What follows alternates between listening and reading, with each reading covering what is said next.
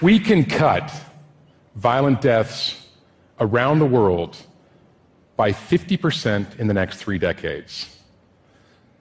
All we have to do is drop killing by 2.3% a year, and we'll hit that target. You don't believe me? Well, the leading epidemiologists and criminologists around the world seem to think we can, and so do I, but only if we focus on our cities, especially the most fragile ones. You see, I've been thinking about this a lot. For the last 20 years, I've been working in countries and cities ripped apart by conflict, violence, terrorism, or some insidious combination of all. I've tracked gun smugglers from Russia to Somalia. I've worked with warlords in Afghanistan and the Congo. I've counted cadavers in Colombia, in Haiti, in Sri Lanka, and Papua New Guinea. You don't need to be on the front line, though, to get a sense that our planet's spinning out of control, right? There's this feeling that international instability is the new normal. But I want you to take a closer look, and I think you'll see that the geography of violence is changing. Because it's not so much our nation states that are gripped by conflict and crime as our cities. Aleppo, Bamako, Caracas, Erbil, Mosul, Tripoli, Salvador. Violence is migrating to the metropole. And maybe this is to be expected, right? After all, most people today, they live in cities, not the countryside. Just 600 cities, including 30 megacities, account for two thirds of global GDP. But when it comes to cities, the conversation is dominated by the North. That is, North America, Western Europe, Australia, and Japan, where violence is actually at historic lows. As a result, city enthusiasts, they talk about the triumph of the city, of the creative classes, and the mayors that will rule the world. Now, I hope that mayors do one day rule the world, but you know, the fact is, we don't hear any conversation really about what's happening in the South. And by South, I mean Latin America, Africa, Asia, where violence in some cases is accelerating, where infrastructure is overstretched, and where governance is sometimes an aspiration and not a reality. Now, some diplomats and development experts and specialists, they talk about 40 to 50 fragile states that will shape security in the 21st century. I think it's fragile cities which will define the future of order and disorder. That's because warfare and humanitarian action are going to be concentrated in our cities. And the fight for development, whether you define that as eradicating poverty, universal health care, beating back climate change, will be won or lost in the shantytown slums and favelas of our cities. I want to talk to you about four mega risks that I think will define fragility in our time. And if we can get to grips with these, I think we can do something with that lethal violence problem. So let me start with some good news. Fact is, we're living in the most peaceful moment in human history. Steven Pinker and others have shown how the intensity and frequency of conflict is actually at an all time low. Now, Gaza, Syria, Sudan, Ukraine, as ghastly as these conflicts are, and they are horrific, they represent a relatively small blip upwards in a 50 year long secular decline. What's more, we're seeing a dramatic reduction in homicide. Manuel Eisner and others have shown that for the centuries we've seen this incredible drop in murder, especially in the West. Most northern cities today are 100 times safer than they were just 100 years ago.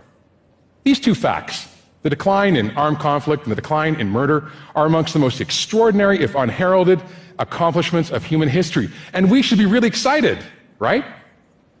Well, yeah, we should. There's just one problem. These two scourges are still with us. You see, 525,000 people, men, women, boys, and girls, die violently every single year. Research I've been doing with Keith Krause and others has shown that between 50 and 60,000 people are dying in war zones violently. The rest, almost 500,000 people, are dying outside of conflict zones. In other words, 10 times more people are dying outside of war than inside war. What's more, violence is moving south to Latin America, the Caribbean, to parts of Central and Southern Africa, and to bits of the Middle East and Central Asia. 40 of the 50 most dangerous cities in the world are right here in Latin America, 13 in Brazil. And the most dangerous of all, it's San Pedro Sula. Honduras' second city, with a staggering homicide rate of 187 murders per 100,000 people. That's 23 times the global average. Now, if violence is reconcentrating geographically, it's also being reconfigured to the world's new topography. Because when it comes to cities, the world ain't flat, like Thomas Friedman likes to say. It's spiky. The dominance of the city as the primary mode of, of urban living is one of the most extraordinary demographic reversals in history. And it all happened so fast. I mean, you all know the figures, right? There's 7.3 billion people in the world today. There'll be 9.6 billion by 2050. But consider this one fact. In the 1800s, one in 30 people lived in cities. Today, it's one in two. And tomorrow, virtually everyone is going to be there. And this expansion in urbanization is going to be neither even nor equitable. The vast majority, 90%, will be happening in the South, in cities of the South. So, urban geographers and demographers, they tell us that it's not necessarily the size or even the density of cities that predicts violence. No. Tokyo, with 35 million people, is one of the largest and some might say safest urban metropolises in the world. No. It's the speed of urbanization that matters.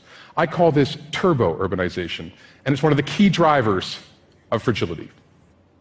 When you think about the incredible expansion of these cities. And you think about turbo urbanization, think about Karachi. Karachi was about 500,000 people in 1947, a hustling, bustling city. Today, it's 21 million people. And apart from accounting for three quarters of Pakistan's GDP, it's also one of the most violent cities in South Asia. Dhaka, Lagos, Kinshasa, these cities are now 40 times larger than they were in the 1950s. Now take a look at New York. The Big Apple, it took 150 years to get to 8 million people. Sao Paulo, Mexico, took 15 to reach that same interval. Now, what do these medium, large, mega, and hyper cities look like? What's their profile? Well, for one thing, they're young. What we're seeing in many of them is the rise of the youth bulge. Now, this is actually a good news story. It's a function of reductions in child mortality rates, right? But the youth bulge is something we've got to watch. What it basically means, the proportion of young people living in our fragile cities is much larger than those living in our healthier and wealthier ones. In some fragile cities, 75% of the population is under the age of 30. Think about that. Three in four people are under 30. It's like Palo Alto on steroids. Now, if you look at Mogadishu, for example, Mogadishu, the mean age is 16 years old. Ditto for Dhaka, Dili, and Kabul. And Tokyo, it's 46. Same for most Western European cities. Now, it's not just youth that necessarily predicts violence, right? That's one factor among many. But youthfulness combined with unemployment, lack of education, and this is the kicker being male is a deadly proposition. They're statistically correlated, all those risk factors, with youth, and they tend to, to relate to increases in violence. Now, for those of you who are parents of teenage sons, you know what I'm talking about, right? Just imagine your boy without any structure, with those unruly friends of his, out there cavorting about. Now, take away the parents, take away the education, limit the education possibilities, sprinkle in a little bit of drugs, alcohol, and guns, and sit back and watch the fireworks, right? I mean, the implications are disconcerting. Right here in Brazil, the life expectancy is 73.6 years. If you live in Rio, I'm sorry, shave off two right there. But if you're young, you're uneducated, you lack employment, you're black, and you're male, your life expectancy drops to less than 60 years old. There's a reason why youthfulness and violence are the number one killers in this country. Okay, so it's not all doom and gloom in our cities, right? After all, cities are hubs of innovation, dynamism, prosperity, excitement, connectivity. You know, they're where the smart people gather. And those young people I just mentioned, they're more digitally savvy and tech aware than ever before. And this explosion in the internet and mobile technology means that the digital divide separating the North and the South between countries and within them is shrinking. But as we've heard so many times, these new technologies are dual edged, right? Take the case of law enforcement. Police around the world are starting to use remote sensing and big data to anticipate crime. Some cops are able to predict criminal violence before it even happens. The future crime scenario It's here today. And we got to be careful. We have to manage the issues of the public safety against rights to individual privacy, right? But it's not just the cops who are innovating. We've heard extraordinary activities of civil society groups who are engaging in local and global collective action, and this is leading to digital protest and real revolution. But most worrying of all are criminal gangs who are going online and starting to colonize cyberspace. In Ciudad Juarez, in Mexico, where I've been working, groups like the Zetas and the Sinaloa cartel are hijacking social media. They're using it to recruit, to sell their products, to coerce, to intimidate, and to kill. Violence is going virtual. So, this is just a partial sketch of a fast moving and dynamic and complex situation, right? I mean, there are many other mega risks that are going to define fragility in our time, not least income inequality, poverty, climate change, impunity. But we're facing a stark dilemma where some cities are going to thrive and drive global growth, and others are going to stumble and pull it backwards. If we're going to change course, we need to start a conversation. We can't only focus on those cities that work the Singapores, the Kuala Lumpurs, the Dubais, the Shanghais. We got to bring those fragile cities into the conversation. One way to do this might be to start twinning our fragile cities with our healthier and wealthier ones, kickstarting a process of learning and collaboration and sharing of practices of what works and what doesn't. A wonderful example of this is coming from El Salvador and Los Angeles, where the mayors in San Salvador uh, and Los Angeles are collaborating on getting ex gang members to work with current gang members, offering tutoring, education. And in the process, they're helping incubate ceasefires and truces. And we've seen homicide rates go down in San Salvador, once the world's most violent city, by 50%. We can also focus on hot cities, but hot spots. Place and location matter fundamentally in shaping violence in our cities. Did you know that between 1 and 2% of street addresses in any fragile city can predict up to 99% of violent crime? Take the case of Sao Paulo, where I've been working.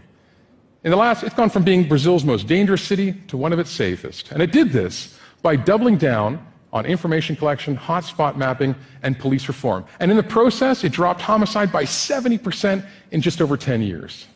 We also got to focus on those hot people. It's tragic, but being young, unemployed, uneducated, male, increases the risks of being killed and killing. We have to break this cycle of violence and get in there early with our children, our youngest children, and valorize them, not stigmatize them. There's wonderful work that's happening that I've been involved with in Kingston, Jamaica, and right here in Rio, which is putting education, employment, recreation up front for these high risk groups. And as a result, we're seeing violence going down in their communities. We've also got to make our cities safer, more inclusive, and livable for all. Fact is, social cohesion matters. Mobility matters in our cities. We got to get away from this model of segregation, exclusion, and cities with walls. My favorite example of how to do this comes from Medellin. When I lived in Colombia in the late 1990s, Medellin was the murder capital of the world. But it changed course. And it did this by deliberately investing in its low income and most violent areas and integrating them with the middle class one through a network of cable cars, of public transport, and first class infrastructure. And in the process, it dropped homicide by 79% in just under two decades. And finally, there's technology. Technology has enormous promise, but also peril. We've seen examples here of extraordinary innovation, and much of it coming from this room. And the police, for example, are engaging in predictive analytics. Citizens are engaging in new crowdsourcing solutions. Even my own group is involved in developing applications to provide more accountability over police and increase safety amongst citizens. But we need to be careful. If I have one single message for you, it's this there's nothing inevitable about lethal violence. And we can make our cities safer. Folks, we have the opportunity of a lifetime to drop homicidal violence in half within our lifetime. So I have just one question What are we waiting for? Thank you.